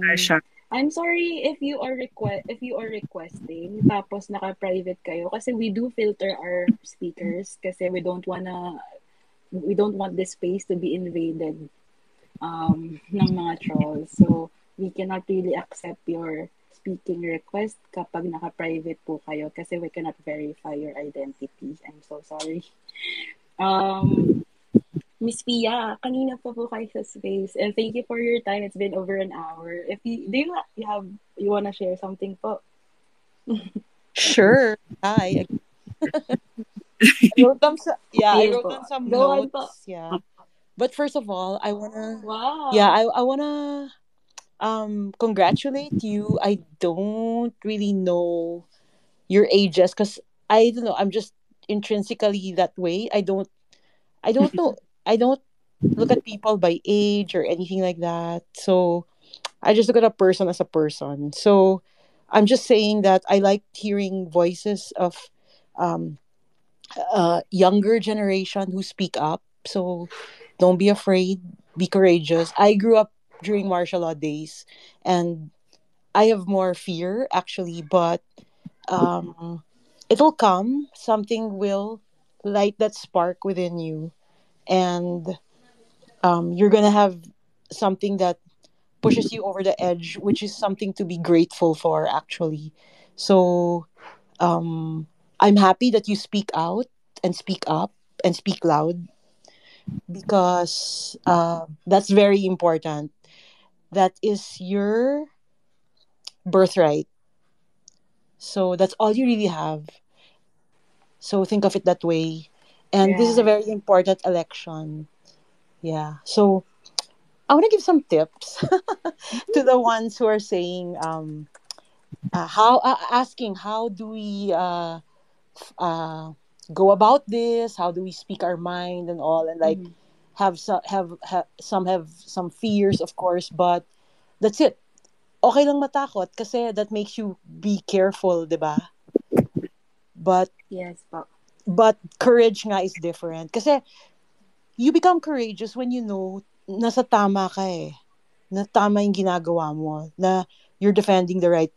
And so this whole thing about gaslighting, no, it drives you nuts. So parang it makes you question yourself na parang um your knee jerk reaction would be this is what happens to me. My knee jerk reaction is, hey, that's wrong. But then you see people saying accepting it and all. And but if you train yourself to see the to see what is right um at the start, then you can you can tell immediately that when something is not right. And so that makes you speak your mind and as long as you're talking about the right and then you filter out you focus and not don't add any emotions you know like just speak about facts. It's it makes it easier to speak that way. And i hear some speakers here who have that and i laud you for it. That's great because there are some in my generation who still don't have that. So i just want to encourage you to find your voice and um, travel even through reading because I didn't grow up traveling, but I know so much because I love reading. So read a lot Yes. because it really um, empowers you. So even if you don't physically get to travel, you get fo- you get so much focus when you just read. You read about you read about writings from other um, places, authors from who, who are from other places, so that you learn even about the culture of those places. And speaking of culture, um, the reason I I don't know we look to Korea is because well my mom was in advertising. She's like executive in advertising. So um, through the years, it seems like we don't really evolve here in the Philippines. It's too sad that way. So when when we started having KBS, so in 2014, she's the one who actually um, encouraged me and influenced me to see. So we started actually with um, Korean news. so we would watch Korean news even if there was no translations or subtitles. And then after that, we that's when we discovered K dramas. And then later on, because of my daughter, was the K-pop uh, uh, music. So uh, what I like is they fit our the, the the the standards that we're used to. So and we like that. We like going for high standards. I'm sure a lot of you that's what you also appreciate that Yeah. they they train so hard, they work so hard for where they get to and they take it seriously. And I Yes. and the thing is that I um I observed that aside from just the entertainment scene, they brought the country along with them. So we actually saw the revolution and the evolution of of um, even their government. So and later on, you know, so I don't want to single out any groups, but I do know that they there are also a lot of problems that they're dealing with there, including the biggest I think is misogyny. And Yes. but the thing is they do try to educate the people through their entertainment. So i really look forward to watching them and listening to them. And you know just it's just something that is very aspirational and that I wish we and dream that we have that but when can we start? When we've always been oppressed and we accept the oppression. So we must not accept you those of you in the new generation the newer generation start young be aware and be aware of your rights and be aware of your duties mm-hmm. to the country. And as long as you say things respectfully then words a lot of things can be resolved just using words That's so i just wanted to say all of that i'm sorry if i'm blabbering on but It's okay. It's yeah okay. i just really am looking for like-minded people to to be able to um because of course my my best um person to be this having discussions was my husband and he's been gone for so long. So um i really yearn for people to hold discussions with. So i do appreciate you know that don't think that um if uh, you know if people make fun of like fandom fandom but it's different right the way you carry yourselves these days Yes it's it's a different. different you really yes you really and not just because we have Yes. elections but i don't know i'm just really proud of how you are all um allowing yourselves to be open to everything around you so you can make better decisions. Thank you so much so much for sharing. Thank you, Yeah. Miss Pia.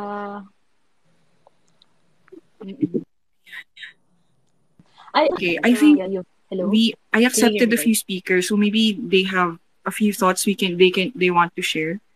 See, we Love Good. Hi, um, makikisaw-saw sa- lang. Can you hear me po? Yep, we can. Yes, yes. Okay, so uh, mauna na ako since I have things to do. Um, I'm Mai, Lumi Lovegood. I'm an SM stan and also I handle uh, fan pages for, of course, my idols. Gusto ko lang first balikan yung um, part dun sa question ni Micah a while ago na Mhm. about sa parang differences or like um, parang magkakaroon ng rise of conflict between you know, even though we have group of friends or like yung community natin. Kasi, uh, for example, I, I, I do handle fan pages and we have this certain, um,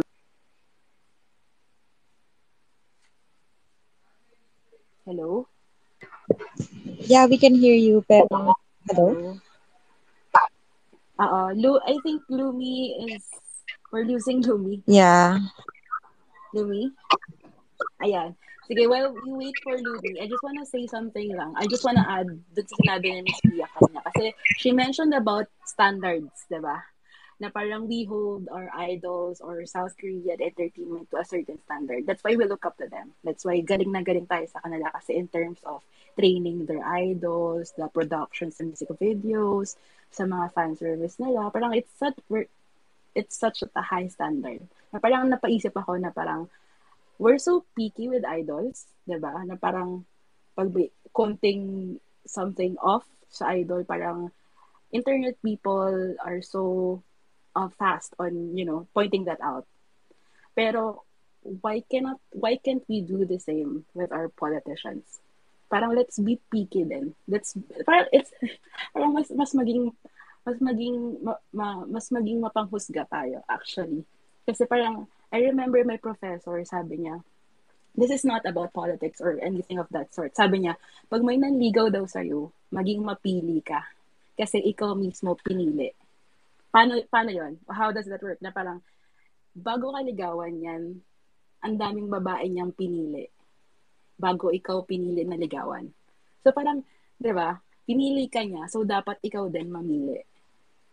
So parang, uh, I don't know if, do I make sense? Parang na, na-explain ko ba Yes, maayos? I guess your point is may karapatan tayong mag-inarte at pumili na babagay Ah. sa atin.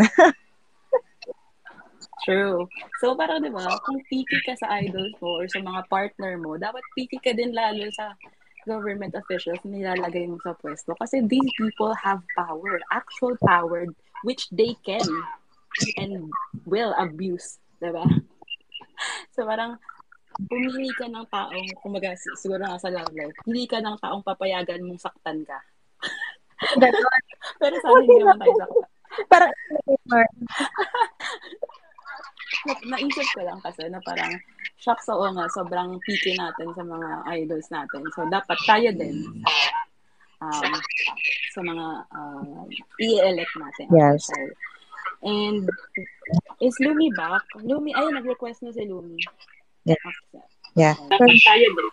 Okay, yeah. I-add ko lang before we proceed na parang we vote and we give people power. But at the end of the day, power lies in the people. As in tayo, tayo mga Pilipino, we put them in power, we can remove them from power.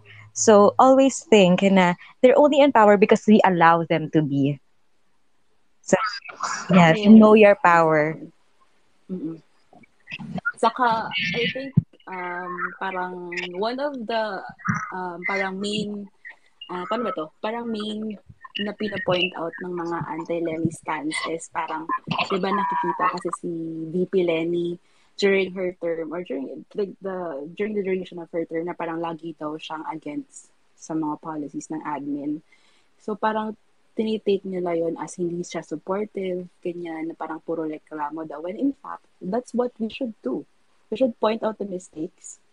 Parang, okay, sige, upload natin yung mga nagawa. Pero when you think about it, we should be really applaud that when in fact that is what they should be doing in the first place. Parang yun yung point ko. Okay, give ko sa'yo na good, very good. You have this project. Pero you were put in the in that position to do just that. So parang it's not necessary to make a big deal out of it. I, I acknowledge it, pero it's not something, you know, to to to praise you. I mean to para sambahin ka about. And I I just want to say then na um as we support VP Lenny, let's also look out doon sa mga things na maaaring may pagkukulang siya.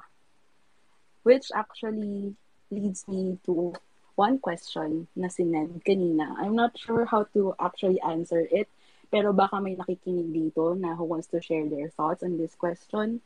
And Lumi is still not back, so can I proceed with this um, tweet Yes, lang? go ahead. Yan, ayan. Sabi ni Chon Nushine, user Chon Nushine, sabi niya, pero ano pong thoughts nyo sa peace and order stand ni Madam VP Lenny Robredo? Kasi po, ako ay nanlumo. Ngayon, parang iboboto ko na lang siya kasi siya ang lesser evil para di manalo ang magnanakaw at anak ng diktador. Ayun. So parang ang question is, ano daw po ang thoughts natin sa stand ni Madam about um, peace and order nga. So ako parang hindi din ako sure paano siya sagutin. Pero since na, nandun tayo sa topic na pointing out yung mga um, mga hindi tayo nag-agree. Kasi I think na-mention din kanina na yes, Mark, you can answer. Sorry. Mark, you can step up as a speaker. Pero yun nga. I just wanna say na parang we cannot hindi natin, hindi tayo mag-agree sa lahat ng bagay. There will always be one, two, few things na hindi tayo Yes, pa-share po, Mika. Pa, pa, pa, pa, pa-pin nung question po sa ating space para makita ng mga Yes, tao. and then after mo, Z, Ah, magsasalita si Krista. I think, yeah. Yes, I I, I think uh yan, na lead na rap na I think na point out ko naman na yung gusto kong sabihin. Sige, go on, Krista. Hi, good evening everyone. I've been reading the threads and everything. So, yon, congratulations for coming up with this um spaces. Um I'm one of the core of Army for Lenny and ano, to address lang siguro yung question, I think ako personally, ano, eki sa akin yung mga sinabi ni Lenny which leads me to my point and yun din sana, um, ma-realize din ng mga tao that our duties, our responsibility does not stop with putting Lenny and Kiko in um, Malacanang. Kumbaga, you know, we have to have we have to foster that culture of accountability among our public um, servants. Um, I wouldn't even call them public leaders, public servants because um, public office is public trust. So, kailangan lahat ng gagawin nila for the common good, for the good of the people. So, wag tayong matakot na punahin si Lenny um, about issues that we don't agree with. And um, from what I see naman with um, VP Lenny, with President Lenny, because I'm manifesting it already, um, that she's really open to discussion and criticism. So, um, wag, let's not be blind followers. Alam mo yon Um, uh, I think kasi culturally, ano tayo eh, kumbaga, um, Filipinos are oo lang ng oo, submissive, ganyan. Um, hindi dahil um, wala naman ako sa posisyon, so wala akong karapatan magsalita. No, but we're voters. I mean, let's not exercise our power just during the elections. You know, um, we are citizens, we are taxpayers, and kailangan um, this election talaga should be a game changer that hindi na tayo papaloko sa mga um, mga trapo na to, hindi na tayo magpapaikot sa kanila. Let's, you know, let's hold them accountable in every little thing that they do or say. So, um, mahaba pa naman, may campaign period pa naman. So, hopefully, si VP Lenny, eh, uh, she would rethink her stance on the um, the NTF ECLAC because a lot of people have died already. A lot of people have died because of red tagging and with the anti-terror law then we saw in 2020 a lot of activists have died so i'm not uh, i'm not a speaker for you know i mean i'm not a resource person pero yun nga very very very tricky yung mga sinabi ni Lenny na careless statements lang yung sa N- NTF. So, ayun. Okay, I'm blabbing about it. Anyway, congratulations to K-pop stars for Lenny. This is such a good um uh this is such a good platform. So hopefully we do more. Yeah. Thank you. Thank you, Krista. Thanks, Um, for those of you who didn't get that part, Krista is one of the core team of um, Army for Lenny. So we'll definitely hear more about them in future spaces because we are working on some exciting projects together. Um, but yeah, to build on what Krista said, na the threats are very, very real. So sa tingin nyo, bakit hindi nagpe-face reveal yung mga admins nyo? It's because we don't want to be at the receiving end of all these trolls. So the trolls are real and meron actually ang account, meron Twitter account that um I, I forget their handle because uh, they don't matter. Um pero their account wants to expose us, K-pop stands for Lenny, as um as an arm of the CPP, NPA, NDF. And I'm like, what? Saan mo napulot yan? But yeah, again, these threats are very real. People have died. People are being arrested. Um, automatically, if you're from UP or PUP, automatic kaya assume ng mga tao na aktivista ka or membro ka ng NPA. So, hindi to careless statements. These are very real lives that we're talking about. So, also for me, personally, na parang na-off talaga ako, parang ano ba yan, umagang umaga, ganito ang, ang ganito ang sasabihin ni Madam Lenny, no? So, distrust yon. Um, pero I also understand that this is a very long elections. There are words, there are snippets that are going to be short that need to be explained. So we have to hold her accountable. We have to ask her office. And the good thing is their offices do respond when they are asked for further clarification. So I'm I'm looking forward to them um, clarifying what they mean, but I will not personally accept anything in the Harry Roque book of it translate ko in um, a very different way na parang alam ko hindi yung sinabi eh. Bakit sinasabi mong nagjo-joke lang siya or ganyan? Like, I will not accept that. So I encourage everyone here to also be like that. If it doesn't sit well with you, it shouldn't. Like, yeah, think about it. Ask further questions.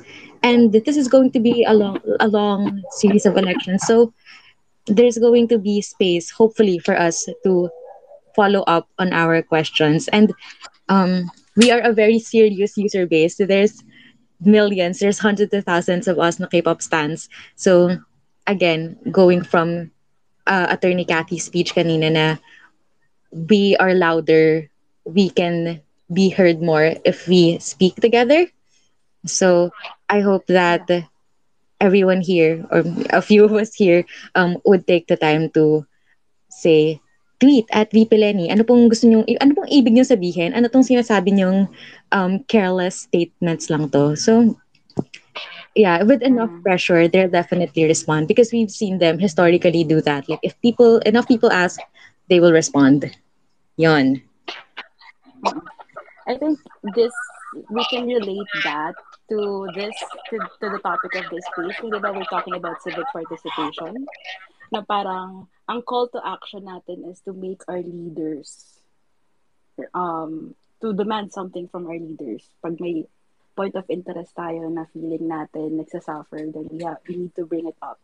And I think itong issue na to is one of those things na parang um para maging useful tong space na to. I think we, I think Majo and I mentioned um, at the start of this space na since you are this is called a boot camp, right? And then you guys are our trainees. And then trainees they have missions, evaluations at the end of the keep up trainees have missions and evaluations at the end of every month. So at the end of each space, mayroon din po tayong mission for you guys. So to connect that, gusto lang namin um, i-relay yung mission niyo, mission niyo for this space. So, at the end of each space, um, meron din po tayo wait, nagpa-feedback. Connect that. Sorry, nagre-repeat. I-relay yung mission niyo, mission niyo for this space. So, at the end Hello. Sorry, may feedback. Ayan. So, yung yung mission nyo for this space is um, to actually Okay. Yeah. Yes. Hello, we hear you. Ayan, Yes. go, go on, So, Sorry, I'm having Ito na.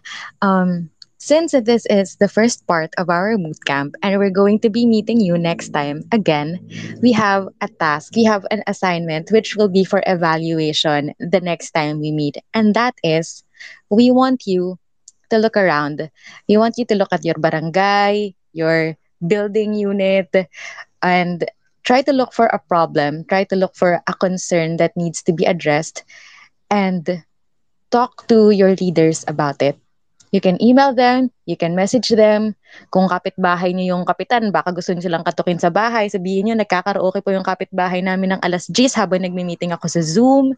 Um, yes, coming from experience pala, eh, no? Um, so, yun ang assignment. We are asking you here to do a very small thing. Try to practice civic participation in your own uh, community. Um, it's a very small thing that you can do to begin stepping outside your comfort zone. Um, I want to share a story about how I've done this. Um, and wala, walang na-achieve yung ginawa ko. I just reached out to people. I just messaged um, yung barangay namin about share yung plastic segregation namin or if we're trying to um, if we can please come up with a system where we collect recyclable plastics.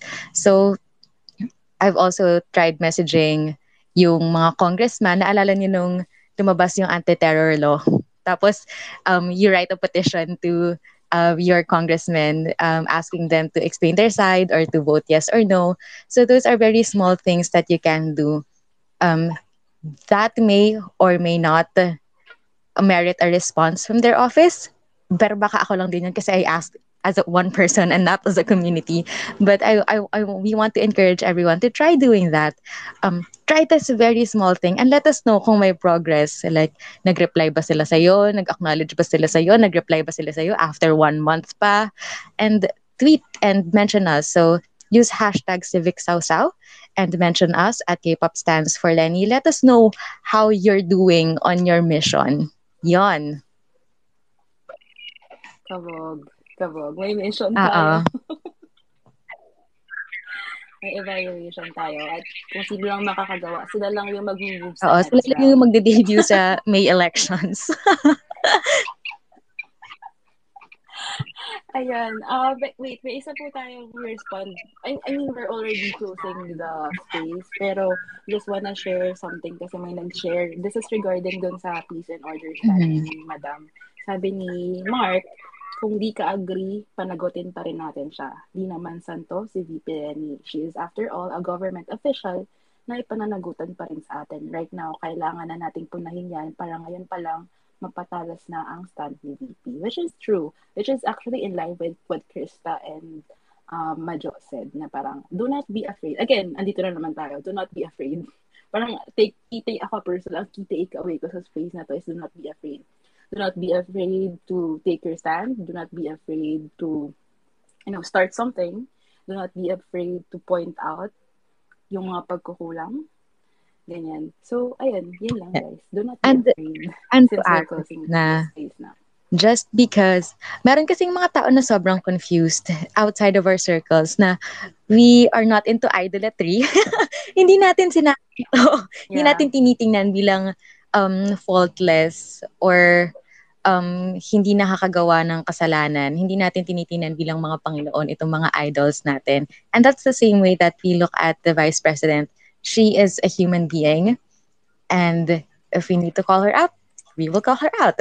So And if you feel na you're small and hindi ka naman maririnig, always remember you have us. You have K-pop stands for Lenny. Um, we're on Facebook. We're on Twitter. Let us know. Um, we're trying our best. We're all very busy people. Hindi kami bayad para dito. so, Mm, contrary to, ano, contrary to what the trolls are saying.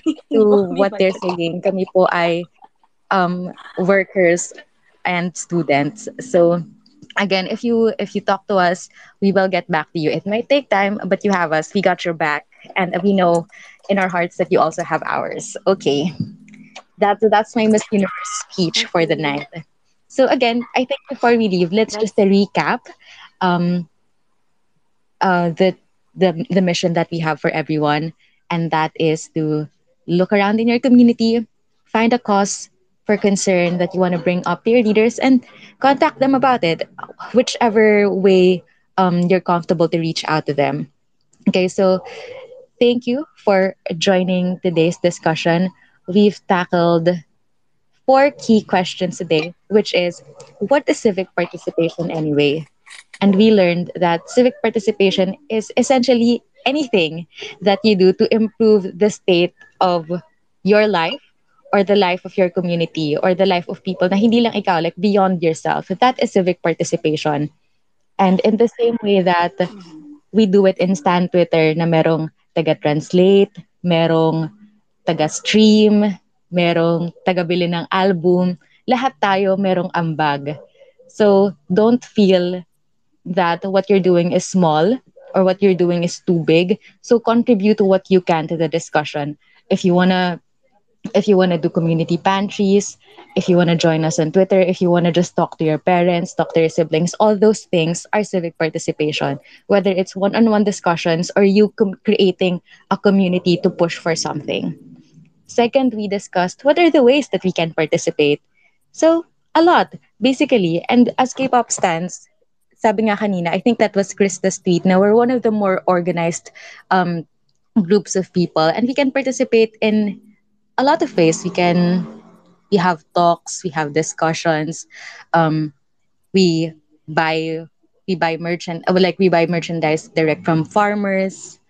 So again, very there's an endless amount of ideas of what we've done as K-pop stands that are actually civic participation. Like I know as a stan of EXO na merong mga schools named after EXO, merong reforestation projects, merong mangrove planting. So those are all civic participation. And you may not have thought of it that way because you just wanted to elevate um, or contribute to the name of your fandom.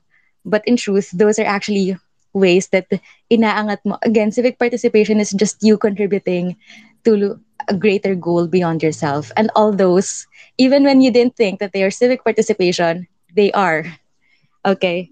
Third, we also asked, how can we make sure our voice is heard when we try to participate? And um, Attorney Kathy mentioned na it's always better to create a community because kahit na gaano kalakas ang boses mo, mapapaos at mapapaos ka kung ikaw lang ang sisigaw. So create a community and kayo lahat ay magtutulungan. Iba-iba kayo ng magiging ambag. Contribute according to your talents. And then last, we asked, why is voting so important? Voting is so important because this is think of the elections as a, a job fair, kumbaga. And all these all these contests, all these um, senatorial balls, presidential balls, sila ay ating iha-hire para maging representative natin. So it's so important. Any employer with half of their mind functioning um, would make discerning decisions about um, who to vote for. So it's important because it's our right because it is a democracy. And if you care enough, every single thing that we do in our lives from the moment we wake up, um, kung malinis ba yung tubig na ipapanghilamos natin sa mukha natin, kung meron ba tayong pamasahe papunta ng school, kung kamusta yung estado ng traffic sa daan, lahat yun ay dinidikta ng kung ano yung uh, uri ng gobyerno na meron tayo. So, all these things matter. And the way you can pitch in to how we are ran as a country is through voting. So, yun, voting is that important. It's how you pitch in to the way your life is being run. There. Um, I hope that everyone had a wonderful time this evening. We're very happy to have, um, I think we've had around 70 to 80 people throughout the evening from when we started at 6 p.m. There were a lot, there, were, there was a bit of technical difficulty, but there's a lot of lessons to be learned and how we can do this better and how we can talk more, how we can be more, um, how you can participate more. So please let us know. Um, the hashtag civic will always be open and we'll always monitor that. Okay. So that is it for me. Thank you so much. This is Madro from the K-pop stands for Lenny team, and our co-host today is Z. Z, please introduce yourself. Hi guys, thank you for tuning in um, to our first Twitter space. Um, before we end, I just want to invite everyone to um, to join dapat sila ni space. They are they it's being held right now actually. Since we're ending na, baka if may free time pa kayo, pwede tayong mag-join sa kanila. Just go to at dapat sileni to check out yung links for that space or broadcast.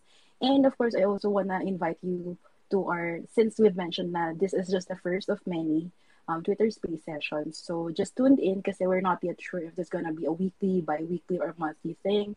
Pero for sure there's gonna be a next time. So for that, uh, please um, follow us on social media, uh, mainly on Twitter. We're also on Facebook, but mainly on Twitter. And also, um, if you do have some suggestion for topics for our next space, um, just message us or like use the hashtag civic because we're checking that right now. So ayun lang, that's it for me. Um, I'm Z. Um, K-pop stands for Lenny. So um, for we also have we just want to thank um, everyone who also um, joined this space, those who tweeted and speak spoke um, in this space. Also, we want to shout out uh, Mika, ang ating um, tech side, and also mm-hmm. Mark, who is who is doing the live tweets for um, in our account. And if you wanna join K-pop stands for Lenny, we're open for that. We are actually we actually want to make um, a more active pool of members or volunteers. If you wanna join and you're if you think this is your first step for civic participation, you know, para ma may apply natin yung learnings natin for tonight, just DM us or contact us anywhere and we will try to be responsive. Ayan lang, ayan lang. Um, And we don't want to keep anyone any longer kasi nga baka gusto niyo pa manood ng something else like concert and other things. And gusto niyo gawin ngayong Saturday night. And again, yun lang. Thank you guys. Thank you po. Miss Pia, thank you so much po. Thank you. Ayan. So, we're ending na. Thank you, everyone. Yes, you may leave the chat. And I also just want to thank Attorney Kathy Alvarez for her time earlier and being such a great advocate beyond beyond K-pop of being an advocate for human rights, strongly throughout the years doing God's work for the rest of us. So, again, Thank you so much, everyone. Bye.